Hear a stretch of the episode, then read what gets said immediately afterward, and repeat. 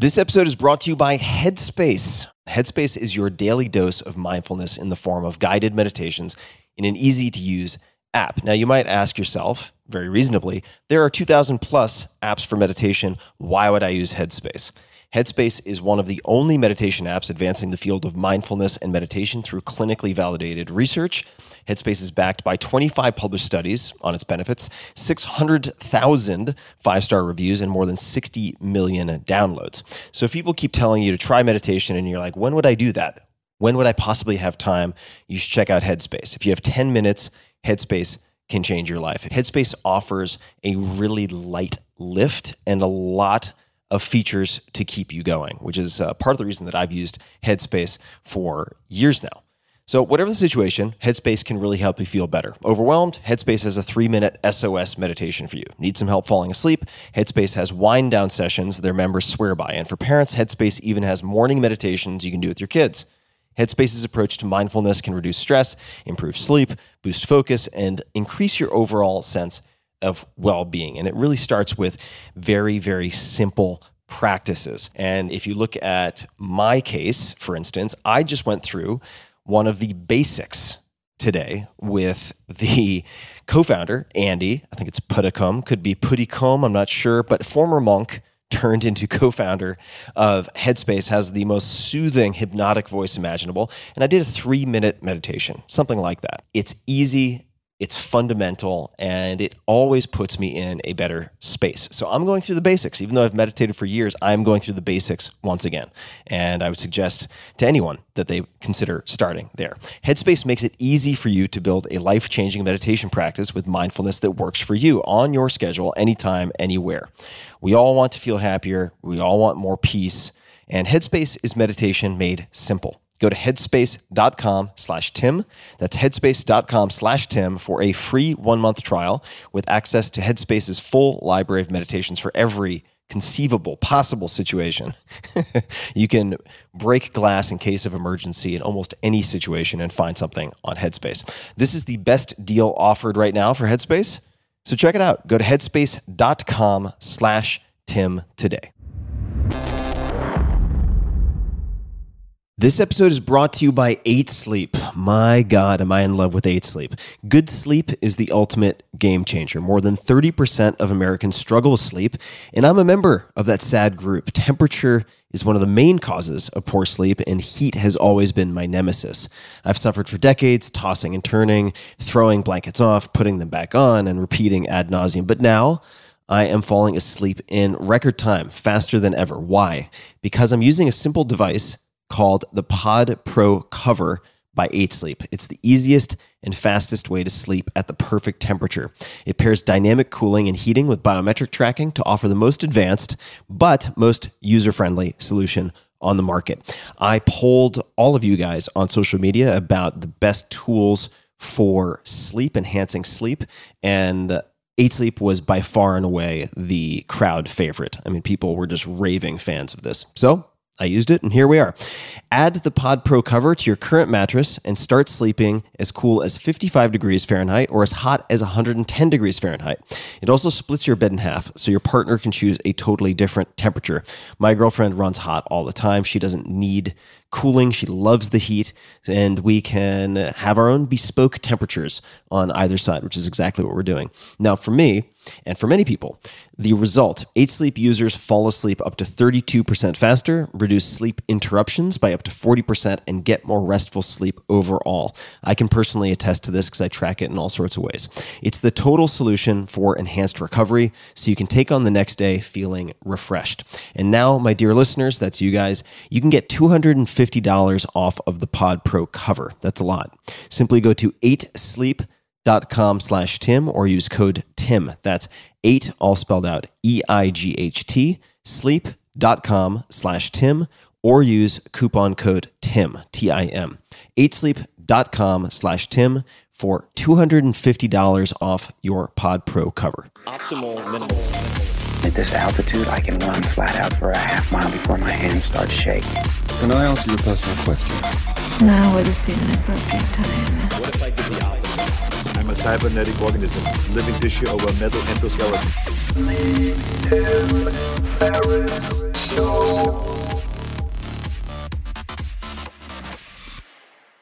Hello, boys and girls, ladies and germs. This is Tim Ferriss. Welcome to another episode of The Tim Ferriss Show. I'm going to keep my preamble short. My guest today is Jerry Colonna, C O L O N N A on Twitter at Jerry Colonna. He is the CEO and co founder of Reboot.io, an executive coaching and leadership development firm dedicated to the notion that better humans make better leaders. Now, for those of you who don't know, Jerry has already been on the show. It was an excellent episode, and it was named the coach with the spider tattoo. We're not going to have time to get into why we chose that title necessarily, but suffice to say, very, very detailed, very, very tactical. And I wanted to have him back on for reasons that will be clear shortly. For nearly 20 years, he has used the knowledge gained as an investor, one hell of an investor, an executive, and a board member for more than 100 organizations to help entrepreneurs and others lead with humanity, resilience, and equanimity. Prior to his career as a coach, he was a partner with JP Morgan Partners, the private equity arm of JP Morgan Chase. Previously, he led New York based Flatiron Partners, which he co founded in 1996 with partner Fred Wilson. Flatiron became one of the nation's most successful early stage investment programs. Jerry's first leadership position at age 25 a youngin, a young whippersnapper, was editor in chief of InformationWeek magazine. He is the author of Reboot, subtitle Leadership and the Art of Growing Up. As I mentioned, this is his second appearance on the podcast. Definitely also check out his first, which goes deep into his bio and all sorts of topics. You can find that at tim.blog slash Jerry Colonna. Again, one more time, C O L O N N A. You can find him on Twitter, as mentioned, at Jerry Colonna, on LinkedIn, of course. Reboot's Twitter is at RebootHQ, and the website for all things Jerry and Reboot is reboot.io. Jerry, welcome back to the show. Thanks for having me, Tim. You know, it's a bizarre experience hearing your life played back at you like that. I'm I'm sitting there listening and I'm going, damn, I'm old. You're referencing something from 1996, and I know that's in my bio. So, oh man, yeah. When I ever hear my bio read back, which you know I've usually crafted carefully in third person, I'm like, wow. Well, that's the highlight reel. It's all downhill from here. So that was a very terrible way of setting expectations. yeah. So Jerry, I want to explain for folks how we came to be here today talking again. And Mhm. we're actually recording this episode about five feet from where we recorded the first. I'm in Austin. Hmm. And I remember it very, very clearly. And we reconnected, I want to say a month, six weeks ago, maybe Yeah, something, something like that. And we were covering a number of different things, but it quickly came up that you had just finished a two month sabbatical. And then Mhm. you you sort of casually mentioned that you'd done that for how long, roughly? Would you say? I interrupted it last year because of the disruption that was 2020. But previously, it was nine straight years. So that was my 10th two month sabbatical. Okay. So 10th two month sabbatical. And I wanted to hear all about this. I wanted to dig into this and thought it might be a great bridge and launch pad for discussing all sorts of things. So, since we covered so much of your bio and background and trajectory, the ups and the downs, let's just jump right into it. Can you perhaps begin at the beginning with the first sabbatical that you took and how that came about? It's like it, and if we were a TV show, you know, the image would get all wavery as he flashes back in time. I think that, so I've been a coach now for about 17 years. And I came to coaching on the one hand, very much having been trained and gone through methodologies that are known as coaching.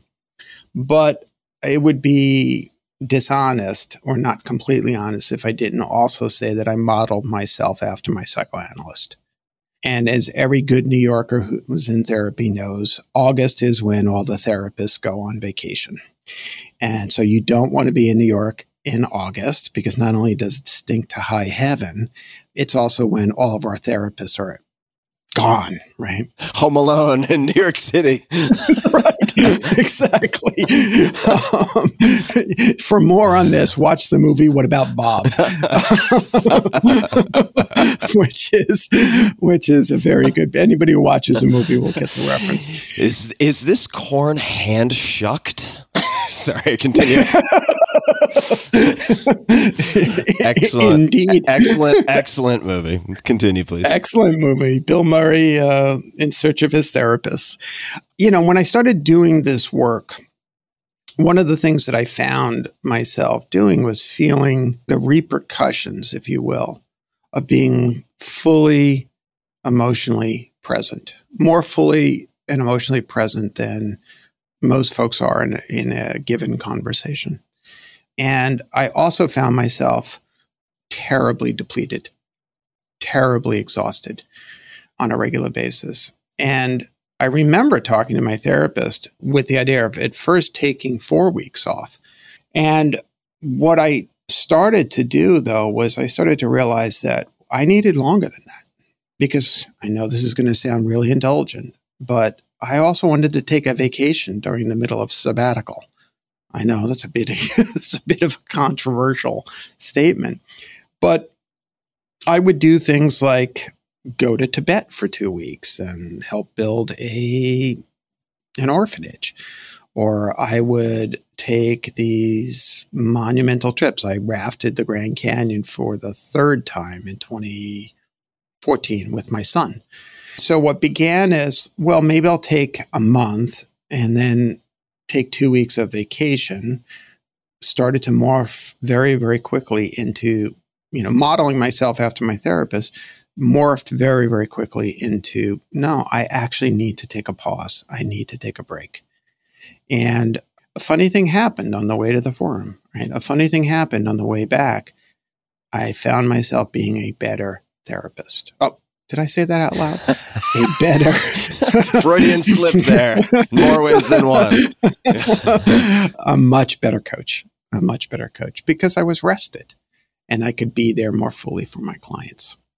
What did the very first sabbatical look like? Did you have any internal conflict or pushback? oh, yes. It doesn't have to be the very first. It could be one of the first, but one that comes to mind. The first one that comes to mind is can I afford this? Right? Which is crazy, but it's it's the thing that we're programmed to think about. The second is if I go away, will everybody leave me? Which is a variation on a theme, which is will I become irrelevant? What if it turns out that all my clients decide, hey, that was great. Thanks very much. We'll see you, buddy. There were those feelings, and, and those feelings can still arise for me, which is why I think when we were talking on email, I was like, yeah, of course, Tim is kind of interested in this. So we can get to that. what, what, what prompted you? And then the other thing that happens, and I think a lot of folks can relate to this based on what I hear from clients, even just about taking a long weekend or a vacation, there's the hot and cold boredom that can set in. You know, we often live with a forward momentum inertia, if you will, this pushing forward, pushing forward. And when you suddenly stop here's a mixed metaphor, it can feel like musical chairs and the music has just stopped and you're standing there and you don't have a chair.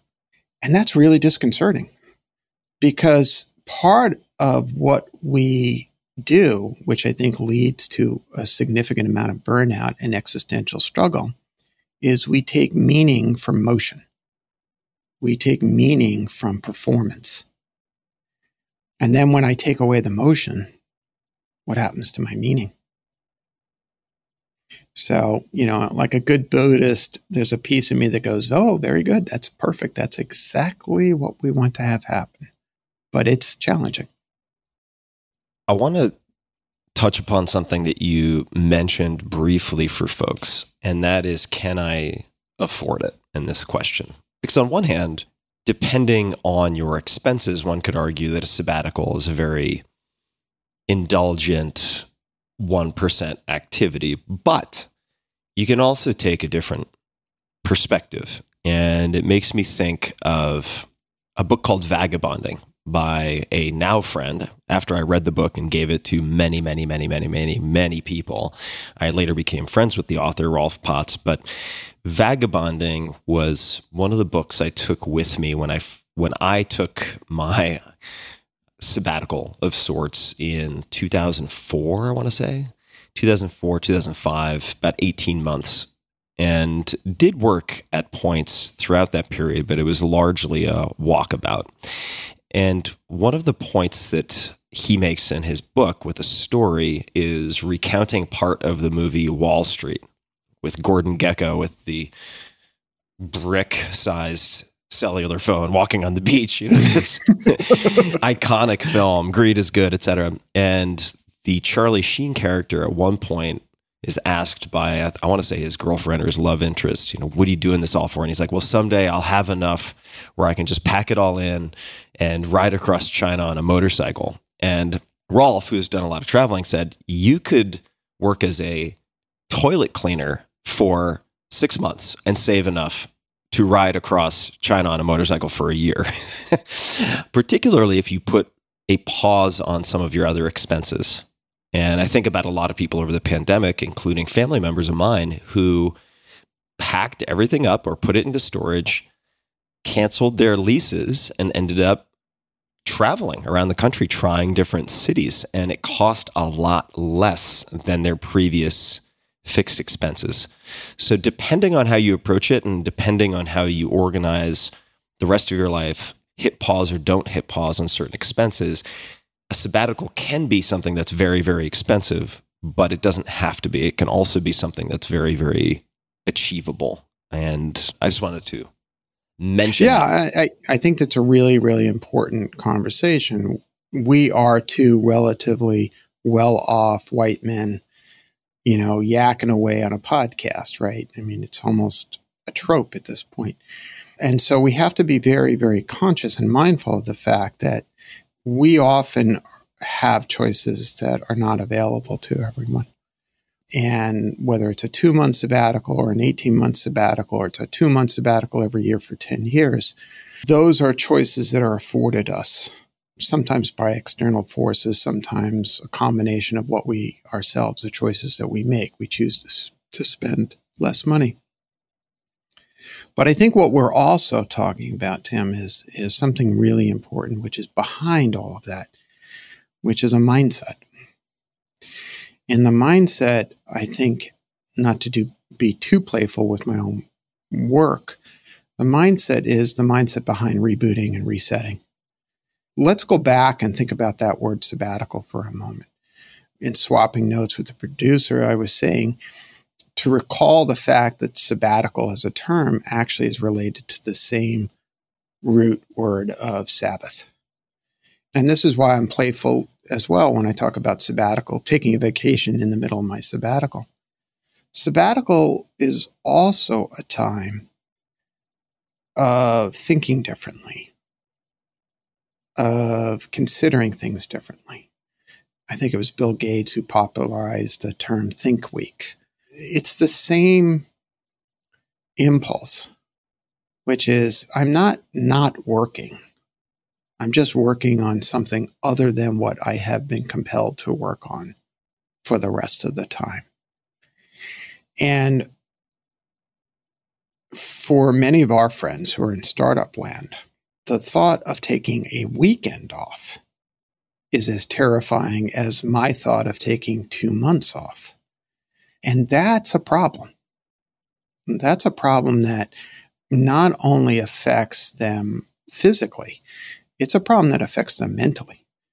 It's a problem that actually, I would argue, undermines their leadership capabilities and creates toxic environments. And so, what we're really talking about in, in this way is, is this notion of can I afford myself a moment to pause, stand still, and think a little bit differently and see the world a little bit differently. Do you mind if I ask you some mundane questions? I would like to look at the plumbing inside the cathedral for a moment. And by mm-hmm. that, I mean, we have a rare opportunity. We, I'm using the royal we. I mean, Tim Ferriss has, a rare opportunity to King Tim. to King Tim, who has uh, deep pockets and short arms, so he gets his therapy for free on the podcast.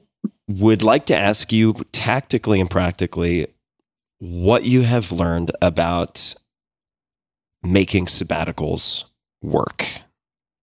What do you set up in advance? What are some of the mistakes you made early on? What are some of the things mm-hmm. you've learned? Because we're going to get into much more of the deeper first principles Mm. philosophies, but I want to front load some tactical stuff to Mhm. kind of lure people in as a honeypot. So so let's, if you don't mind, focus on Sure. some of the tactical, practical, anything that comes to mind in terms of what you've learned about making sabbaticals work for yourself. You raise a really good point, which is to think about it in advance. And I would argue that a corollary to that is to set expectations. And so, a good example of this from my own life was that when my three co founders and I set up Reboot in 2014, two of my co founders had previously been clients of mine, so they were aware of this. But I said to them, whatever budget we model for this enterprise, if it cannot afford to have me not working, not bringing in revenue for two months a year, then I don't want to do it. And so if you think about it, you think about me not as a coach, but as a CEO, stepping into the launch of a business. And from the beginning, we modeled in the notion of taking time off. Now, as soon as I said that, my co-founders were like, "Hey, I like that idea. I'd like to take December off. I'd like to take this time off." And so we built a financial model presuming not 2 weeks vacation, but sabbatical time. And I think that that's really critical because that was me being in conversation with my co-founders. Now, they could have said, "We can't afford to do that." And I would have said, "Okay, that's great." But that's how important that is for me. We have to do something else. Right? That's that setting expectation. And if someone out there listening is privileged enough to be able to say in stepping into a new position, you know, we, we have this funny notion, especially in the tech community, of unlimited paid time off, unlimited PTO. And studies have shown that the more unlimited is, the less time people take because there's no sensibility around it. But I think that if we start to build into our companies, and many companies do this, we say, you know, after one year, you get a week of sabbatical in addition to your vacation time. After two years, you get a month of sabbatical, something along those lines. If we build that into our models, we start to change the perspective about EBITDA, about profitability. And if we start thinking about this as a simply a cost of doing business, it builds into the structure of the business a humane work environment. By law, you have to build into the structure of the business sick time, vacation time, parental leave, all sorts of policies. And then periodically something awful happens and we say, okay, let's build in some mental health time but it's always after some sort of horrible event. Jerry, may I double click and zoom in a little bit Sure. to look at the sealant on the plumbing? Just to come back to your personal experience, what were some early mistakes, if any, come to mind that you made, or cases where you backslid to default behaviors and how you perhaps counteracted those when you were kicking the tires and first taking sabbaticals? I wouldn't say that there was a mistake that I encountered as much, but there was a heck of a lot of backsliding. And there still can be a heck of a lot of backsliding. So I guess one mistake is I said to myself I was going to be completely off the grid and not answer any email. And that's just not possible. I just don't do that. And so what I did early on was the first thing I did, which kind of didn't work, was create all sorts of rules. I'm only going to answer email this time or this time. You know, you're smiling because because you know your rules, right? And you create all these structures around the rules, and I'm going to do this, and and for me, that just doesn't work. All it did was engender a sense of self criticism because I would quote unquote backslide. I remember I always do an away message, and I always try to do an away message that in some way or another inspires other people to think about these things. So I remember one away message I did on sabbatical where I, I talked about my plan to go to Italy for a couple of weeks. And I did that. And I said, you know, my plan is to eat more gelato than to read email. and so if you're actually getting an email from me, I have failed. And that tends to make people laugh, but it, what it does is it also helped me in managing expectations. So a mistake, a lesson I learned was to not turn the sabbatical into another source of self criticism. Hmm. So how did you decide to then handle, say, email?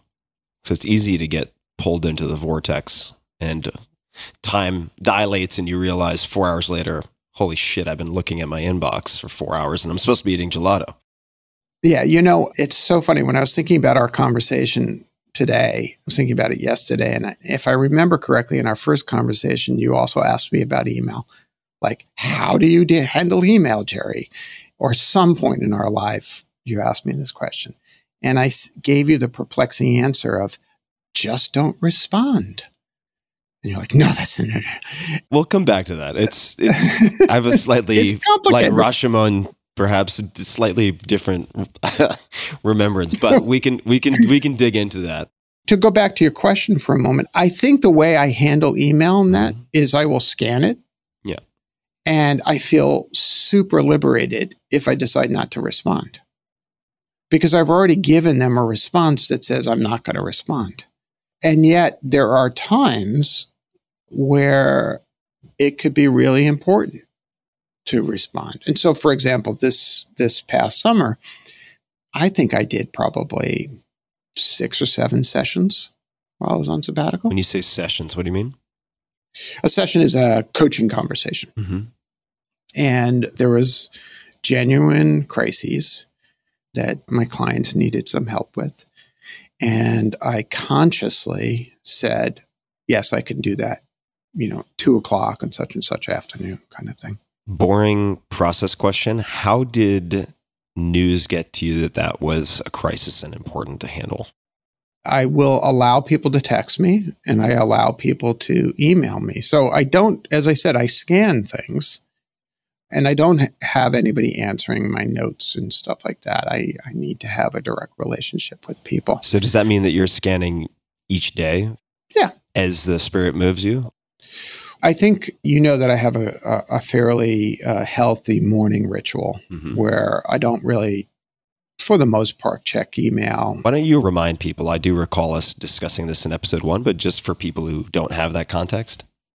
Yeah. So I'm a really early riser pretty much regardless of time zone, I'm up between 5 and 6 a.m. every day. My morning consists of a little caffeine and a lot of journaling and meditation. And when I'm at my healthiest, I don't really glance at the phone until my brain is ready. And so, generally speaking, it's usually the third or fourth thing that I'm doing. And it's a glance. And then if there are things that I can respond to quickly that just sort of clear it out, then I clear it out. I'm a zero inbox kind of guy anyway. And I suppose that all sounds quite disciplined. It doesn't feel disciplined, it just feels normal to me. And the people I'm most responsive to are the people I love. So, you know, my partner, Allie, or my children, they always get responded to, even if officially I'm off the grid. Got. But the other thing I will do is I will say to people, I'll be unavailable next week. And then I'm really unavailable. When you look back at the sabbaticals you've taken, right? So nine or ten two month sabbaticals now. when you look at the sabbaticals that have recharged you the most versus the sabbaticals that have recharged you the least, do you see any patterns or do you see any characteristics that have some explanatory power for you? This past sabbatical was incredibly recharging. It came after the year that time forgot, 2020. And in 2020, I got into cycling. And as I said in my away message during this past sabbatical, I said something like, May your summer be filled with fireflies and s'mores. For me, I hope to have it filled with weeding in my garden and cycling in the mountains and writing and working. I'm working on a new book and working on my new book. And I slept well. I ate well and I rested well and I exercised my mind with a new book. And I traveled. I saw a family that I hadn't seen in 18 months. I spent two weeks on the coast of California in a lovely beach house, and my kids each came to visit and cycled through, which was lovely. And if I would say there's a pattern of, of sabbaticals that are done right, it's a focus on mind and body. And it's resting both and taking care of both. For sabbaticals that did not go so well, I would say the pattern is to load it up with expectations like I'm going to finish a book or I'm going to read this these 10 books or I'm going to write a new business plan or I'm going to travel to Europe and see all these friends and then travel back. I mean, these are all examples that my clients have given me. And the number one rule in sabbatical is Sabbath rest. Rest. The body needs rest. The mind and heart need rest. That's the simplest way I can put it for you. Just a quick thanks to one of our sponsors, and we'll be right back to the show. This episode is brought to you by Wealthfront. Did you know if you missed 10 of the best performing days after the 2008 crisis, you would have missed out on 50%, 50% of your returns? Don't miss out on the best days in the market. Stay invested in a long term automated investment portfolio. Wealthfront pioneered the automated investing movement, sometimes referred to as robo advising, and they currently oversee $20 billion of assets for their clients. Wealthfront can help you diversify your portfolio, minimize fees, and lower your taxes. It takes about three minutes to sign up, and then Wealthfront will build you a globally diversified portfolio of ETFs based on your risk appetite and manage it for you at an incredibly low cost. Wealthfront software constantly monitors your portfolio day in and day out, so you don't have to. They look for opportunities to rebalance and tax loss harvest to lower the amount of taxes you pay on your investment gains. Their newest service is called Autopilot, and it can monitor any checking account for excess cash to move into savings or an investment account. They've really thought of a ton. They've checked a lot of boxes. Smart investing should not feel like a roller coaster ride. Let the professionals do the work for you. Go to wealthfront.com slash Tim and open a Wealthfront investment account today, and you'll get your first $5,000 managed for free for life. That's wealthfront.com slash Tim. Wealthfront will automate your investments for the long term, and you can get started today at wealthfront.com slash Tim. Do you have, or could you tell us if, if there are any examples, any examples of epiphanies or breakthroughs, ahas of any type that resulted from being fully rested when you came back to quote unquote normal life? The epiphany could have oh, happened Oh, during man. the sabbatical, but let's just say something. And what I'm trying to do here is you know, speak to people who have disallowed themselves from taking breaks to try to sell this might be the wrong way to approach it but some of the payoff of resting does that make sense to me It does. It does. And I'm looking away and I'm getting uncomfortable in my body because what I'm feeling is the impulse, which I think you're giving voice to, which is to make sabbatical productive. Hmm. And if that at all feels resonant, that's the problem. You know, when I was saying before, let go of those expectations, that's part of what I'm talking about here. Okay, so there's an image that I write about in my first book, something that occurred to me in 2001 when I was lying on the ground at the bottom of the Grand Canyon, which, by the way, if you really want to disconnect, go to the bottom of the Grand Canyon. You're four billion years into the past. It's an extraordinary experience. And I'm lying on the beach. There may or may not have been some alcohol involved. and I'm staring up at the sky. And someone lying next to me says, Oh, shooting star. And I begin trying to stare at the shooting stars. And I'm looking and I'm looking and I'm looking, and it's driving me crazy because I can't see them. And then finally, someone says, Stop looking for them. And I rest my eyes, and with peripheral vision, this is true fact, all of a sudden I start catching the motion. And that's an image I would give you for sabbatical. People who go into sabbatical with the plan to A, I'm going to lose 10 pounds. B, I'm going to get into real good shape. C, I'm going to finish that book. Typically, after farting around for a week, not getting anything done, start to feel terrible. And then it becomes this like voice of you're wasting time. I can't believe you did this. What's the matter with you? You're failing at sabbatical, which is insane. But if we go back to that notion of Sabbath, which is, you know, in the Jewish tradition, disavow or disconnect from anything that is electrical, right? Put your keys down, put your money down, rest. There's something very, very profoundly holy in rest. Now, I know I'm swimming upstream. Everybody wants to be productive. I could also just, if, if you don't mind me playing stand in for the listener, I could also say, well, you spoke about this hot, cold boredom. And even if you don't say, I'm going to finish the book, the fact of the matter is you were writing, working on a book, and mm-hmm. likely on some level feeling productive. So if we removed that, would you have needed an alternate activity? Which I don't make wrong, by the way. But one could say, hey, you're a writer, you're working on books. You're saying we don't need to be productive, but I bet you feel productive after a good day of writing. What if I'm not a writer? There may be people who would say something like that. Sure. And I get that. When I felt good working on the new book this summer, it was when I let go of the production goals. Some writers like to say, you know, 1,000 words a day, 500 words a morning, something like that. And I went into this past sabbatical with a little bit of that mindset. I'm going to get part one. It's all mapped out. I'm going to get part one done this summer.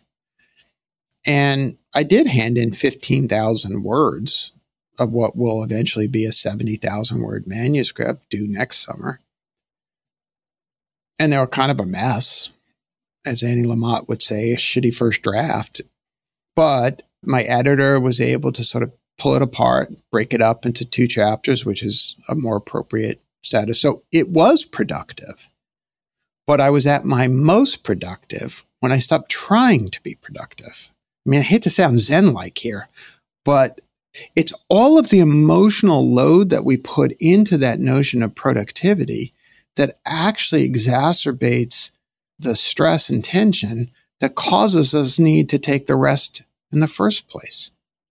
Well, let's, if I may, we can make this personal on my side and we can we can explore those muddy waters for a minute. So I have been able over the years to take many trips and disconnect. Typically, for particularly since I'm in an intimate relationship with my lovely long term girlfriend, we don't like to be apart for long periods of time. She has a job that doesn't totally disallow, but largely disallows her to take the type of time off that I might want to take off for a sabbatical, let's say. Nonetheless, we're able to take trips. We took our first trip post COVID just a few months ago, and I was effectively offline for three weeks, which was wonderful. And I will take shorter trips and be typically completely in the wilderness or the jungle or somewhere with nothing, no electronics for a period of time. I do that generally at least once or twice a year. Nonetheless, what I have found for myself, and some people may resonate with this, actually, I'm going to give a few examples of friends and then I'll give my personal example. So there are friends who have been in zero sum games for so long that that lens has become their default, right? So I would argue that in some startups at certain stages, if you're the CEO and you took a week off, things would blow apart. Like I, I do think there are certain scenarios in which Sure. that's the case. However, let's say you ride that 100 foot wave, you have some wonderful exit in the case of a founder. They think they will just be able to turn off that script. And I have seen close to zero examples of them being able to, right? It's very common. Or I have a friend, I, I shan't name, but very good friend. And we've known each other a very long time. And I've watched as his magical number, this number, once I hit X, Right, right. then I'm Right. going to build a workshop in my garage and make artisanal rocking chairs or whatever the hell. And I've seen that number move and move and move. So every time he gives me some new number, I'm like, yeah, I've heard that before. Great. Or I was talking to a friend who said, I'm never starting X type of podcast again. He's done this twice now. And I'm like, yep, I've heard that before. and he said something to me, which I thought was interesting. It's not totally germane here, but maybe we'll tie into it. We were texting and he said, I suppose that I just need a target for my free floating anxiety. So Yes. and uh, I identified with that quite a bit. I said, "You're right. I mean, you. It's a lot. It's reassuring in some perverse way to have an external object or circumstance you can point at and say that explains why I have this really uncomfortable feeling inside." So I'm gonna park that for a second because this is all a way of me sort of backing into my own personal experience. So when we last spoke, and I thought, hot damn, this is something we should talk about on the podcast. What I had realized for myself is not that I can't take time off or that I can't ignore the inbox or refuse to reply on the vast majority of things that come in. What I simultaneously have realized is that over the last, say, 10 or 15 years, there has been a creep of complexity. So when you have dozens of different entities, like LLCs and so on, when you have hundreds or at least a hundred different investments and funds and capital calls and this, that, and the other thing, and you've added people to your organization so you have more headcount, there is a certain amount of complexity that comes with that. So while there are a million emails I feel like I can safely ignore, there are certain others from you know, whether it's a tax authority or some registered agent or an employee that I do feel like I should keep track of, or there will ultimately be some consequences to ignoring those things. And so this is a very roundabout way of asking how you have seen people either reframe the complexity so that it has less of a fearful impact on them or and or reduce complexity in a way that lessens this sort of internal drama that they experience going along with it. I love the way you frame that question. And there are tips and tricks and hacks that you can do to reduce the complexity, but the complexity will creep back. Right. And I think you know this because you've experienced this, and we've had conversations over the years about that tension between those two spaces. I hire an assistant, and then all of a sudden I need two Right. and then I need five. And now they need to be responded to. And it goes. And so let's take us all the way back to one of Jerry's very, very famous questions, which is How have I been complicit in creating the conditions I say I don't want? I like that you just referred to yourself like the Hulk uses the third person. Hulk mod. Yeah, Hulk smash. Jerry, ask. Jerry ask question that caused tear. How am I Um, complicit in creating the conditions I say I don't want? Right. And so I'm going to alter that just slightly. What benefit do I get from the conditions I say I don't want? What benefit do I get from the conditions I say I don't want?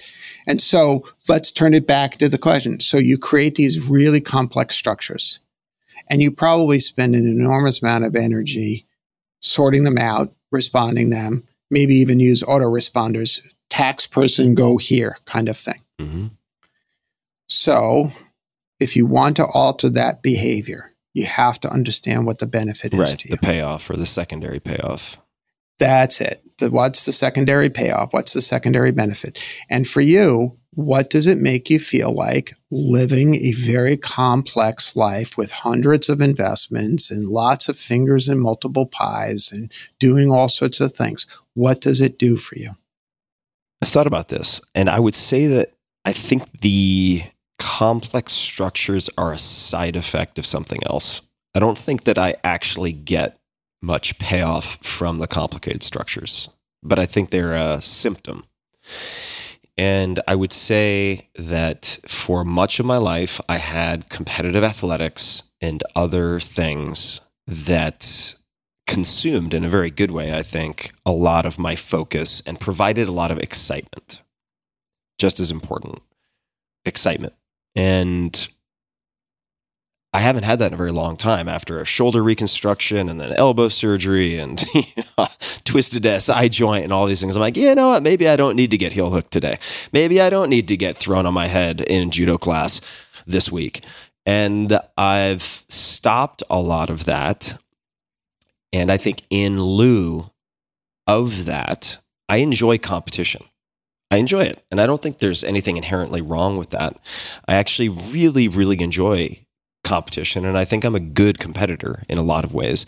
So I've shifted the arena from sports and all these other things, art, although I haven't treated art competitively, but these activities, and I've substituted in investing and I've substituted in different types of projects that often have some creative component. Almost always they do, whether it's deal structuring or a podcast episode or a preloading podcast that I can do A, B, and C elsewhere.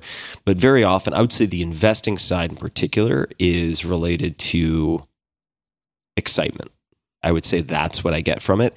And the side effect of having lots of investments and lots of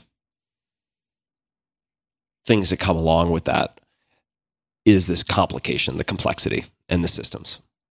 That makes sense to me. What's the opposite of excitement? Opposite of excitement would be boredom, which is why I wrote down this hot and cold boredom for you that you mentioned earlier. I think it's boredom. I think it's, and I'm not, you know, I used to be more uh, maybe optimistic about this. I am sure fundamentally it comes down to not wanting to be alone with my own thoughts and certain feelings that might come up. So the question of, you know, what is it that you're unwilling to feel? I think it was Tara Brach who said, you know, one sage said, there's only one question that matters. What are you unwilling to feel? And I've spent a lot of time thinking about that. I've spent a lot of time working on that. And I've also arrived at a point where I'm I've looked at my family. you know, I went to a family wedding recently and I'm like, okay, this could all be nurture. Maybe it's just behaviors that have been passed down the bloodline.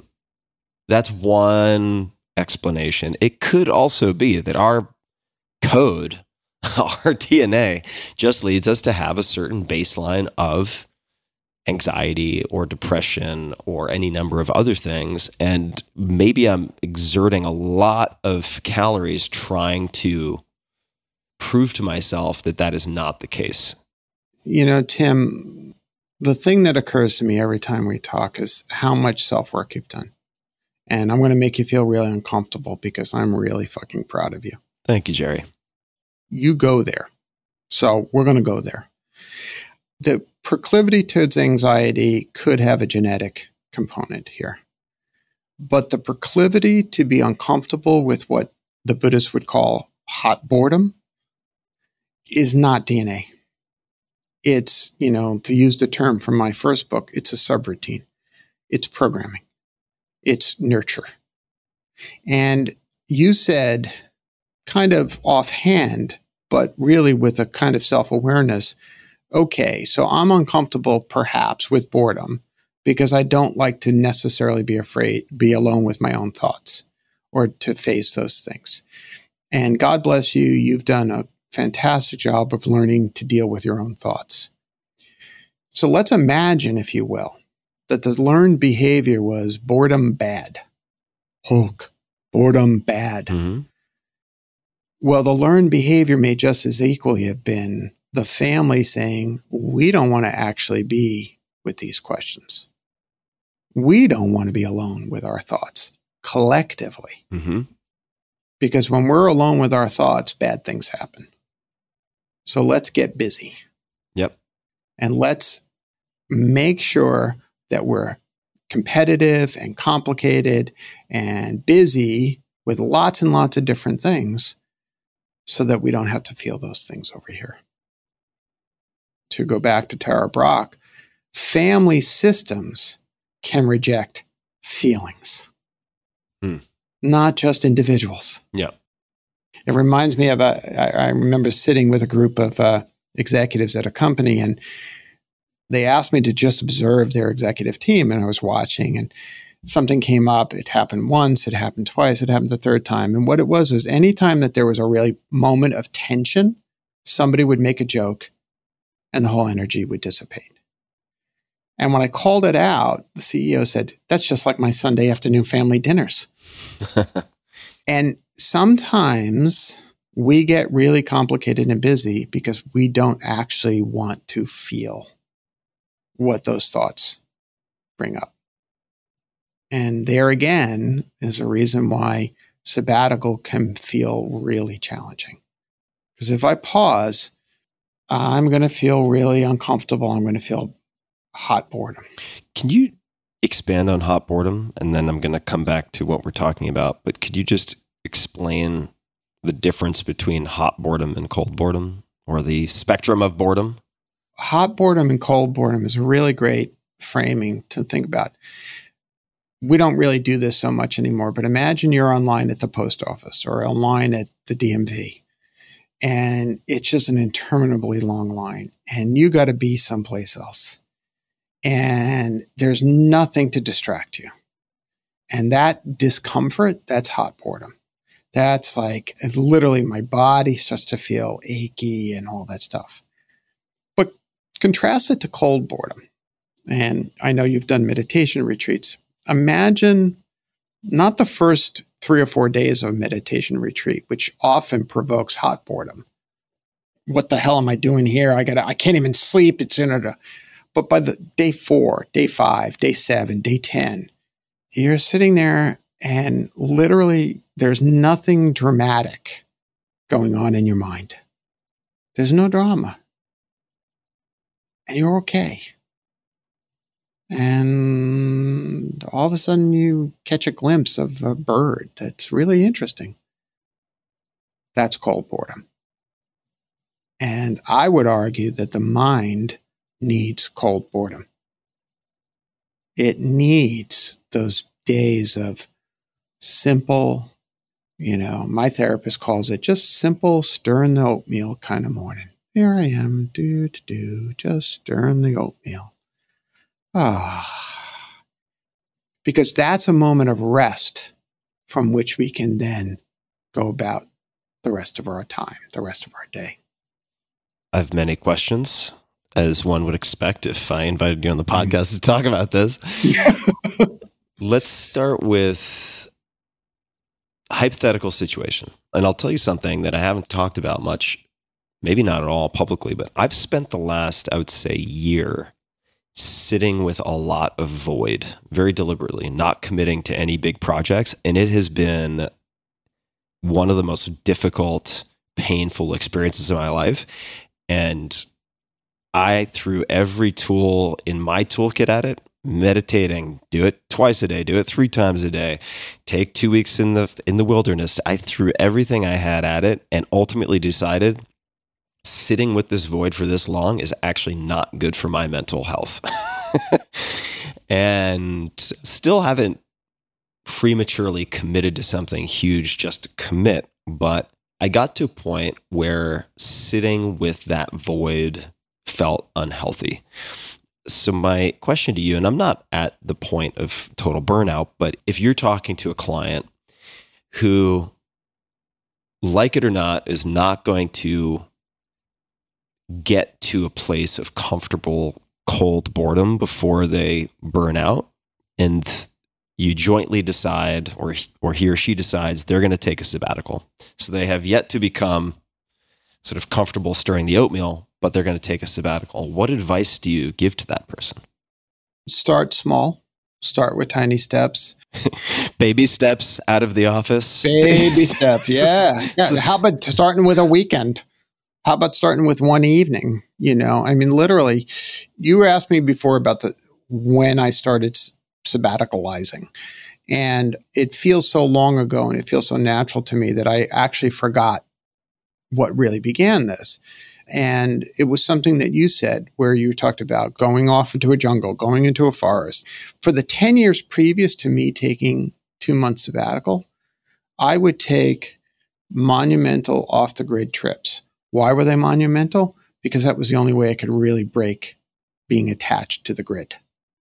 Because if you go to, as I did, you know, cross the polar ice cap in Greenland, for some reason you don't get a good cell signal. It's like it's amazing.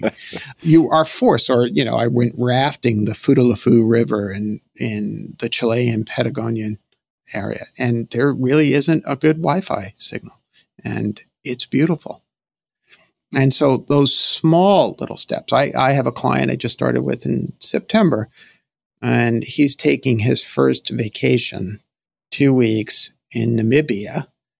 First vacation in 10 years. First vacation in 10 years. And it was only because his life partner recently sold her business and that they have, they feel like they have the time. That's not healthy. So, practical advice start small, start where you are, start with a day. Our mutual friend Brad Feld was the first person I know who used the notion of digital Sabbath. I'm going to turn off the devices from Friday till Sunday night and just, I'm just not available and train the people in my life to know that that is happening. Just start, just start there. Just start there. So let's say you've taken some baby steps, and I'll tell you what I've run into when I try, and I have, I've taken time off of my or away from my normal routines in, say, a city like Austin. Here's what happens to me. Let's just say, so I'm sitting downtown in Austin right now. I decide I'm going to take a couple couple of weeks away from my normal routines, but I'm going to stay here in so-called civilization. My girlfriend, meanwhile, is going to continue with her normal routines. Most of my friends, at least here, are not going to be coincidentally taking a Sabbath, a sabbatical the same time that I do. And so I, I go about my day and ultimately, A, it's very lonely. B, I end up feeling unemployed slash insane because if you go to the Starbucks or you go to the library or you go to any number of other places, you end up surrounded, in fact, by a lot of sort of unemployed and or crazy people. I realized this in San Francisco actually, when I was like, oh, I'm going to take a break and I'm going to go to the library and read. And I was like, wow, this is actually very disturbing because this is sort of the halfway house during business hours for a lot of unstable people. And I found that pull towards like the river edge of chaos not good for me. Well, what I also hear you doing was then deciding that you were one of those people. Uh, it's not so. I mean, there is that I mean, you know, you're not unemployed if you're not working. I know I'm not that, but it's I think we're all affected on some level by the people we spend time around, right? Like if somebody were and this is an extreme example, but just to kind of play out the point, if somebody actually were sitting inside an insane asylum, I know that's probably not the, the politically correct term these days, but like one flew over cuckoo's necks and you weren't like working behind the desk, you're actually sitting in there like playing chess with these people all day uh, or whatever it might be.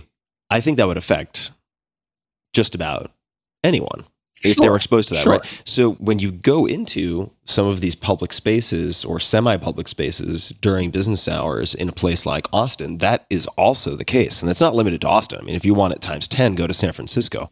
So I don't automatically assume I'm one of those people, but uh, my instrumentation is very sensitive, so I do get, I do feel impacted by being in those settings. And I, I think we could treat these two things almost separately. There's being in those settings and being affected by those settings. And there's also just a genuine sense of loneliness. And, I- and I know a lot of Yeah. people who are quote unquote free, right? Who can work wherever they want, whenever they want on some level, even if they're still paying the bills by working consistently, but they are working from a laptop somewhere without people around them who are in a similar situation, that it can Yeah. be agonizing how lonesome that feels. So that's a big mouthful. I don't know if, if you have any thoughts. I'm glad you circled back to the word lonely because you went lonely, unemployed, insane, and I zipped in on insane. But but I think the we, lonely we don't have is to, we don't have to rule out that I'm uh, insane. We can leave that on the table. but I, I think the lonely is is really important and and you know what you're helping me see is that my lens is very much affected by the fact that on the spectrum I tilt toward its introversion. So I don't quite have the same reaction to the word lonely or alone as say my daughter who is very much an extrovert and during the lockdowns, she would really yearn to be outside with other folks. May I interject for one second, Jerry? So, Yeah. so I would actually consider myself very introverted, but I would also recognize myself as someone who almost killed himself, had a date on the calendar to do so in college. I think in part as a byproduct of certainly lots of factors, but one of them being I was alone and isolated way, way, way too much. So I would consider myself an introvert, and yet at the same time, I have a lot of fear around feeling alone, which is actually very different from being alone, right? If I do one of those extreme trips, which I don't consider that extreme, I actually consider it a real return to fundamentals, but where I'm in nature by myself, I don't feel alone in the same way that I feel alone if I'm sitting in a Starbucks with a bunch of unstable people sitting around me with no friends who are following any routine that's similar to mine. I appreciate that distinction. I think that that's really helpful. And w- what I'm feeling my way to, and I can relate to this, is there are certain mental states that are reminiscent of the past states. You know, as we've talked about before, I too, I actually attempted suicide at 18. And, you know, in an odd way, I make my bed every day and I make my bed every day because that's what I learned when I was in the mental hospital was that you make your bed every day even if you do nothing else even if you don't shower you make your bed every day. And so I make my bed still to this day. Because if I don't it starts to bring up those feelings that I might end up back emotionally in that place. And so what I'm hearing you say is the fear isn't about being alone so much. It's about feeling lonely. Because that's the association back to the depression That's right. and the suicidal impulses. And that's a really good observation about yourself. And so I applaud you being able to say to yourself, okay, as an alcoholic might say, I'm going to stay out of a bar. You're going to stay out of those situations that can be triggering for you and bring you back to some of those states. And I like where we are right now because what we're seeing is that perhaps there's a little fear of cold boredom because it might remind one of feeling lonely. Maybe, maybe I, maybe, maybe I think that there there could be some overlap. But for instance, if I go on a, I'll tell you one of my happy places, and maybe that'll be a contrast. So one of my happy places would be. I go into the wilderness with a handful of close guy friends, and we have the shared privation of like sleeping in a freezing fucking cold tent, waking up and having shitty instant coffee in the morning, which is like the best hot liquid Best in, the feeling in the world. world. And then Yeah. hiking at altitude and feeling like I'm just getting punched in the lungs for like 12 hours, taking a nap on a mountaintop and having a fire at night to like thaw out your feet and then going to bed. And the majority of the day, there is no talking. That's great for me. And you're not lonely. I'm not lonely. I'm also not hyperactive. So it's like left, right, left, right, left, right kind of march. So I would consider that. Maybe I'm just not understanding the terminology correctly, but that would seem to me to be a form of, of cold boredom. that is definitely a form of cold And I love that. I find after four or five days of doing that, even if I'm getting the shittiest sleep you might imagine, right? Three hours a night. just a side note. Sleeping on a rock. Side note: I can I tell a funny story just for just for, uh, for Yeah. a diversion. So I I went on one of these first outings with a couple of couple of guys who were very experienced outdoorsmen. Also, a number of them former professional level sponsored athletes. So I was already intimidated, and I was a sea level a San Francisco resident at that point, going up to high elevation. And I asked about bears because they were all eating candy bars and all this garbage inside the tent. And I said, Shouldn't we be concerned about bears? And they said, Ah, no. And one of them said, They're just black bears. They're more likely to lick you to death than hurt you. Relax. And I was like, Okay. And sort of shamed into silence. So we go to bed and we're sleeping all around the perimeter of this large tent. And I wake up and it's uh, close to a full moon. I wake up and the tent's about four inches from the side of my face, and there's literally a huge nose pressed to the tent, four inches from my fucking face, and it's this gi- gigantic bear. I'm kid- not kidding. First night, first night, and I don't know any of these guys except for like one, one and a half, let's call it. And so I think to myself, more likely to lick me to death. If I wake these guys up on the first night, I will just be, I will be shamed to death for the rest of this trip. And so I don't say anything. I'm in full prey mode. Like every, every single corner of my psyche just lit up on fire. Can't sleep, not surprisingly. It comes back a few hours later. And then uh, in the morning, we're having our coffee. And uh, I mentioned this, and the same guy who told me it would lick me to death is like, Jesus fucking Christ, man, you got to let us know when that kind of shit happens. and nonetheless, after that trip, felt like I had taken a six month vacation. You just said it. The experience of resetting for you wasn't something that's time delimited. There were some core components of it. Off the grid is a really key component of it. Being with people that you can physically be with for several hours, but not have to entertain with dramatic thoughts and talk, that nourishes you. Yeah. You know, being in the land nourishes you. Being physically in your body nourishes you. That is a sabbatical, dude. Yeah. So should I just keep it at that, or should I be able to do this in Austin despite the fears of sitting in these sort of third non-home locations? Because I can convince some friends to go into the mountains for a week. I can't. It's harder for me to convince friends inside a city to be like, "Hey, let's just not do our usual stuff for a few weeks."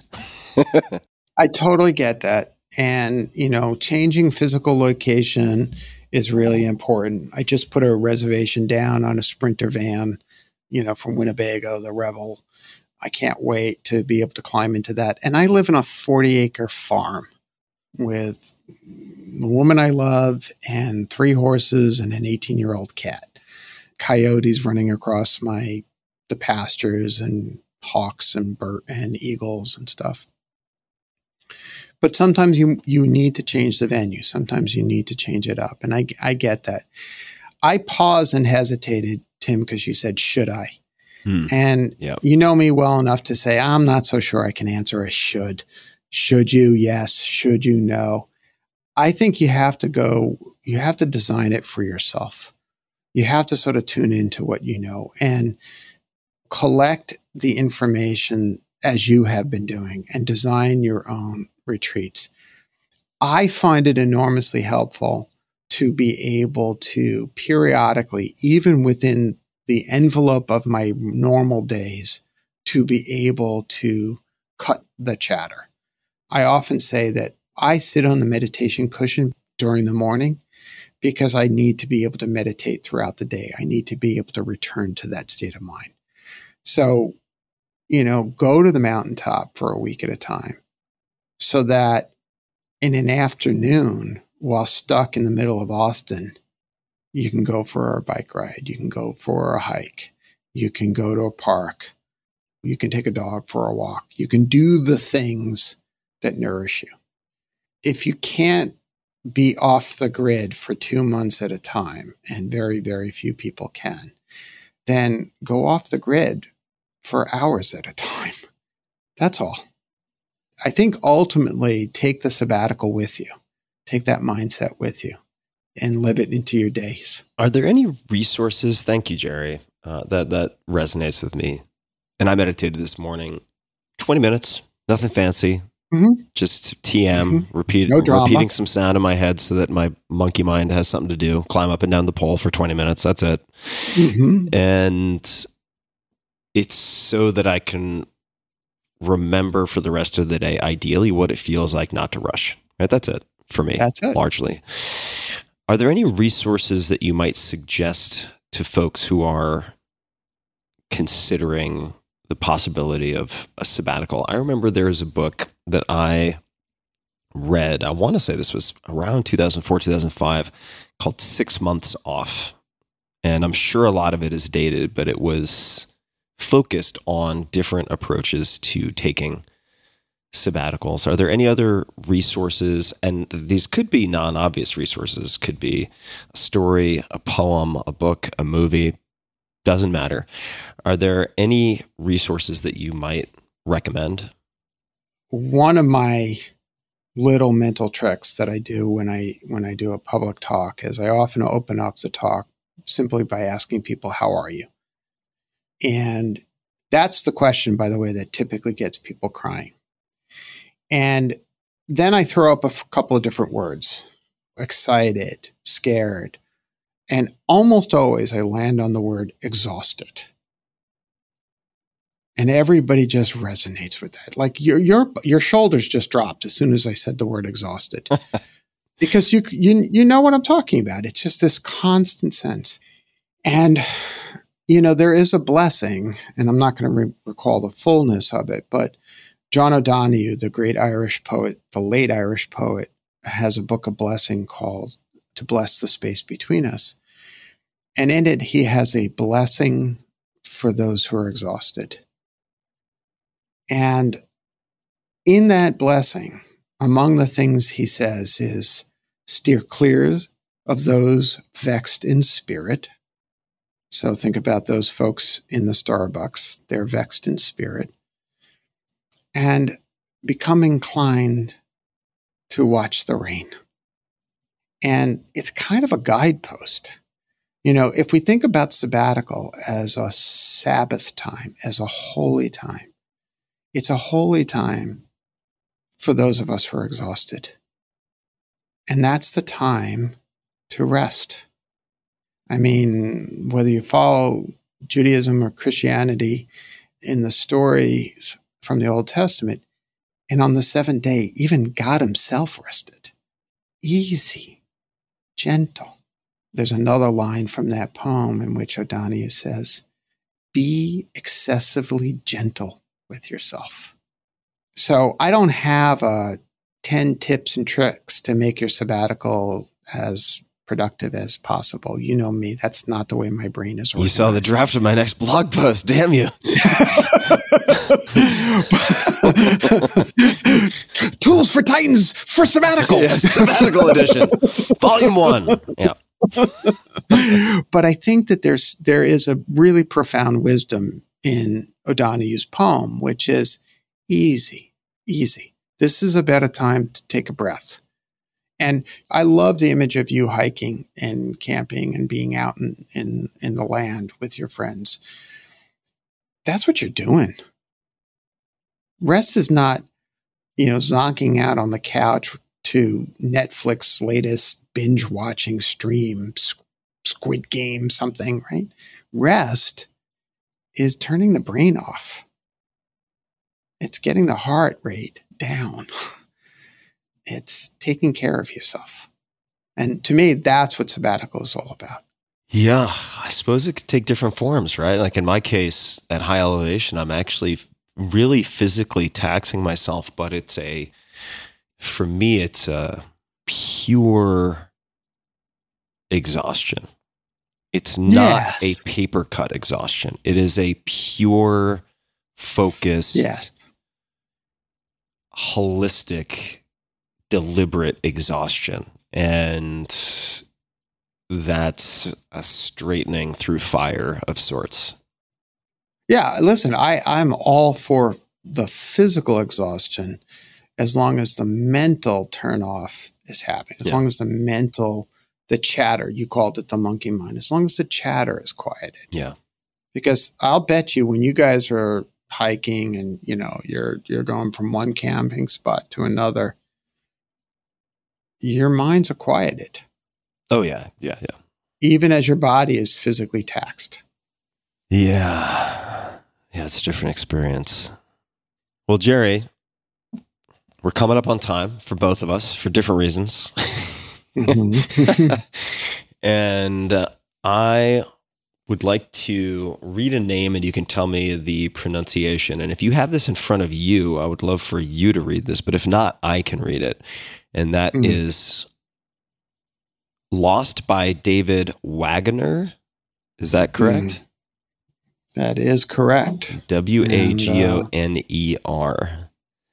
And I'm happy to read, but if you have it, since you sent it to me, I feel like may make sense for you to read this because I think it encapsulates a lot of what we're talking about and could be a good place to bookmark us for this conversation Sure.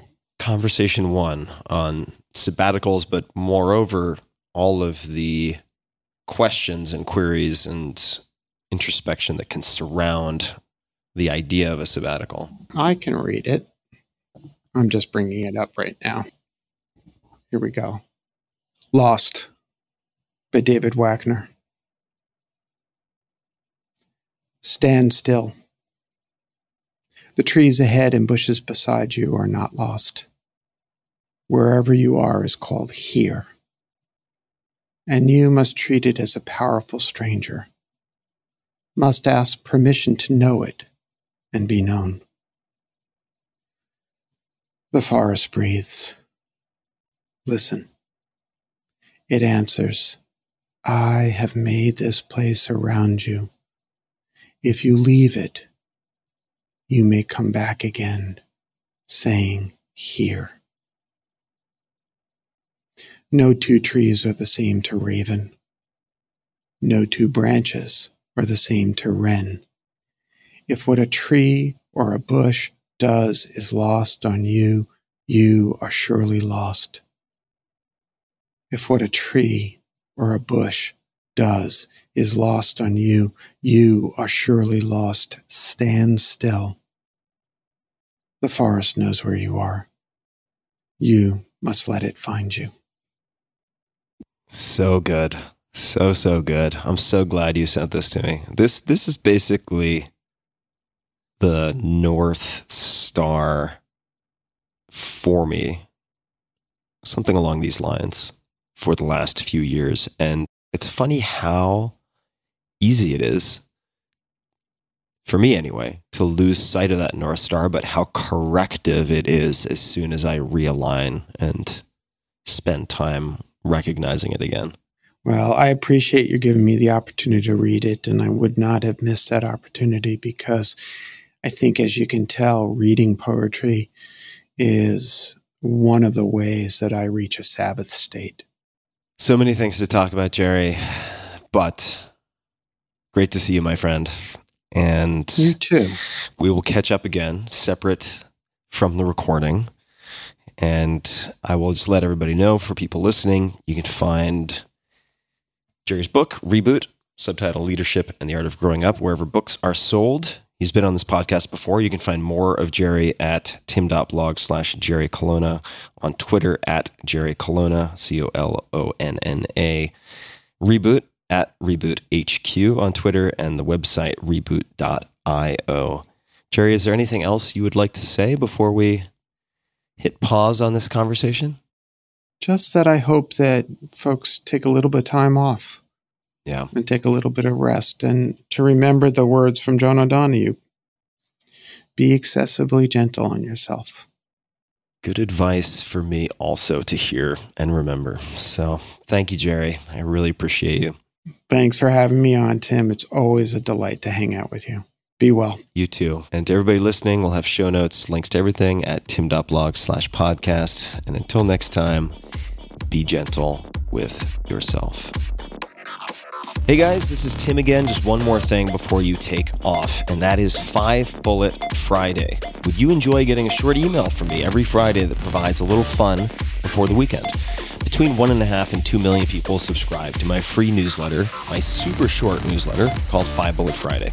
Easy to sign up, easy to cancel. It is basically a half page that I send out every Friday to share the coolest things I've found or discovered or have started exploring over that week. It's kind of like my diary of cool things. It often includes articles I'm reading, books I'm reading, albums, perhaps, gadgets, gizmos, all sorts of tech tricks and so on that get sent to me by my friends, including a lot of podcast guests. And these strange esoteric things end up in my field, and then I test them, and then I share them with you. So if that sounds fun, again, it's very short, a little tiny bite of goodness before you head off for the weekend, something to think about. If you'd like to try it out, just go to tim.blog slash Friday. Type that into your browser, tim.blog slash Friday. Drop in your email, and you'll get the very next one. Thanks for listening. This episode is brought to you by 8 Sleep. My God, am I in love with 8 Sleep. Good sleep is the ultimate game changer. More than 30% of Americans struggle with sleep, and I'm a member of that sad group. Temperature is one of the main causes of poor sleep, and heat has always been my nemesis. I've suffered for decades, tossing and turning, throwing blankets off, putting them back on, and repeating ad nauseum. But now, I am falling asleep in record time, faster than ever. Why? Because I'm using a simple device called the Pod Pro Cover by 8 Sleep. It's the easiest and fastest way to sleep at the perfect temperature. It pairs dynamic cooling and heating with biometric tracking to offer the most advanced but most user-friendly solution on the market. I polled all of you guys on social media about the best tools for sleep, enhancing sleep, and 8 Sleep was by far and away the crowd favorite. I mean, people were just raving fans of this. So I used it, and here we are. Add the Pod Pro cover to your current mattress and start sleeping as cool as 55 degrees Fahrenheit or as hot as 110 degrees Fahrenheit. It also splits your bed in half, so your partner can choose a totally different temperature. My girlfriend runs hot all the time. She doesn't need cooling. She loves the heat, and we can have our own bespoke temperatures on either side, which is exactly what we're doing. Now, for me, and for many people, the result 8 Sleep users fall asleep up to 32% faster, reduce sleep interruptions by up to 40%, and get more restful sleep overall. I can personally attest to this because I track it in all sorts of ways. It's the total solution for enhanced recovery, so you can take on the next day feeling refreshed. And now, my dear listeners, that's you guys, you can get $250 off of the Pod Pro cover. That's a lot. Simply go to 8sleep.com slash Tim or use code TIM. That's 8 all spelled out E-I-G-H-T sleep.com slash Tim or use coupon code TIM, T-I-M. 8sleep.com slash Tim for $250 off your Pod Pro cover. This episode is brought to you by Headspace. Headspace is your daily dose of mindfulness in the form of guided meditations in an easy to use app. Now, you might ask yourself, very reasonably, there are 2,000 plus apps for meditation. Why would I use Headspace? Headspace is one of the only meditation apps advancing the field of mindfulness and meditation through clinically validated research. Headspace is backed by 25 published studies on its benefits, 600,000 five star reviews, and more than 60 million downloads. So if people keep telling you to try meditation and you're like, when would I do that? When would I possibly have time? You should check out Headspace. If you have 10 minutes, Headspace can change your life. Headspace offers a really light lift and a lot of features to keep you going, which is uh, part of the reason that I've used Headspace for years now. So, whatever the situation, Headspace can really help you feel better. Overwhelmed? Headspace has a three minute SOS meditation for you. Need some help falling asleep? Headspace has wind down sessions their members swear by. And for parents, Headspace even has morning meditations you can do with your kids. Headspace's approach to mindfulness can reduce stress, improve sleep, boost focus, and increase your overall sense of well being. And it really starts with very, very simple practices. And if you look at my case, for instance, I just went through one of the basics today with the co-founder Andy. I think it's could be Puddicombe, I'm not sure, but former monk turned into co-founder of Headspace has the most soothing hypnotic voice imaginable. And I did a three minute meditation, something like that. It's easy, it's fundamental, and it always puts me in a better space. So I'm going through the basics. Even though I've meditated for years, I'm going through the basics once again. And I would suggest to anyone that they consider starting there. Headspace makes it easy for you to build a life changing meditation practice with mindfulness that works for you on your schedule, anytime, anywhere. We all want to feel happier. We all want more peace. And Headspace is meditation made simple. Go to headspace.com slash Tim. That's headspace.com slash Tim for a free one month trial with access to Headspace's full library of meditations for every conceivable possible situation. you can break glass in case of emergency in almost any situation and find something on Headspace. This is the best deal offered right now for Headspace. So check it out. Go to headspace.com slash Tim today.